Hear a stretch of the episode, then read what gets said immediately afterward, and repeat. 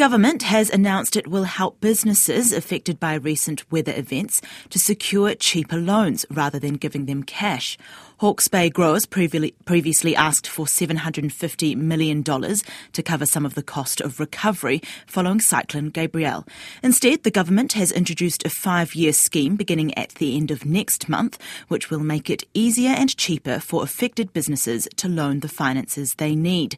Joining us now is the Finance Minister, Grant Robertson. Kia ora, Minister. How significant of a boost will this be for businesses, including growers and farmers in the cyclone affected regions?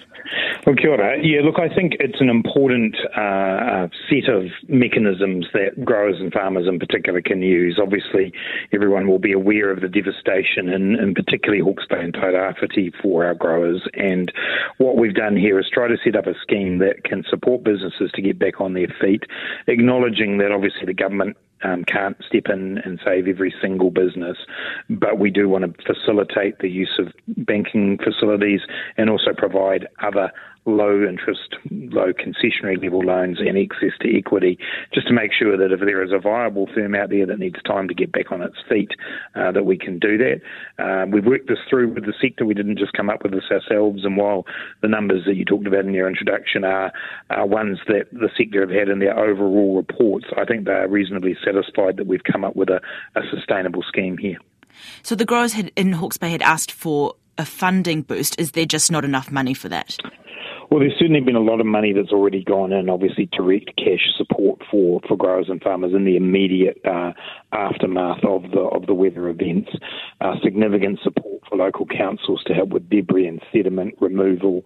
Uh, the ongoing work that we're doing in discussions about how we support people who need to relocate or how we support new um, flood protection and other measures. So there's a lot of direct government support going in here. But I think we also have to recognise that we are going to be seeing more of these extreme weather events over time, and we need to find a sustainable way of funding. Uh, these are commercial enterprises, and essentially what we're doing here is saying we can step in and ensure that a business that's viable but is going through some pretty tough times and will do for the next couple of years, we can support a financial solution for them without necessarily having to pour a lot more cash into into a fund like this. Okay, but will these cheaper loans be enough to keep the businesses afloat? Because if they're going sort of back into debt, is it putting them more on a back foot? That's why we've got three different types of instruments here. And the first of those, the loan guarantee scheme, is very much aimed at those who banks can look at and say, yes, we think this, this business is one where, you know, there's going to be a revenue stream coming in the next few years. They've got enough assets to get themselves through and take on some more debt. With that particular instrument, we're looking to lower the cost of that debt. But the other two instruments, the concessionary loan and the equity uh, funding elements, are more designed for those who are taking on more debt at the moment isn't going to work for them. But there's definitely a viable business here, and they're a business and part of a sector that's important to the regional economy. So uh, we've recognised that there will be different situations, and the three different parts of the scheme suit those different situations.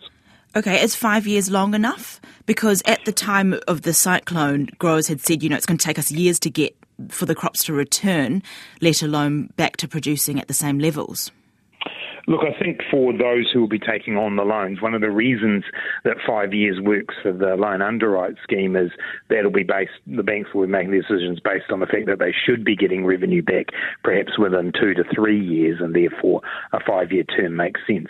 We're actually looking at 10 year terms for the concessionary loans and the equity scheme because there is a recognition that those firms will be ones that haven't been able to get finance through a bank, and it will take longer for them to be able to pay back money if that's what they get through the concessionary scheme. So again, we've tried to structure the three schemes all slightly differently to try to take into account those different circumstances, including the ability that people have to pay back.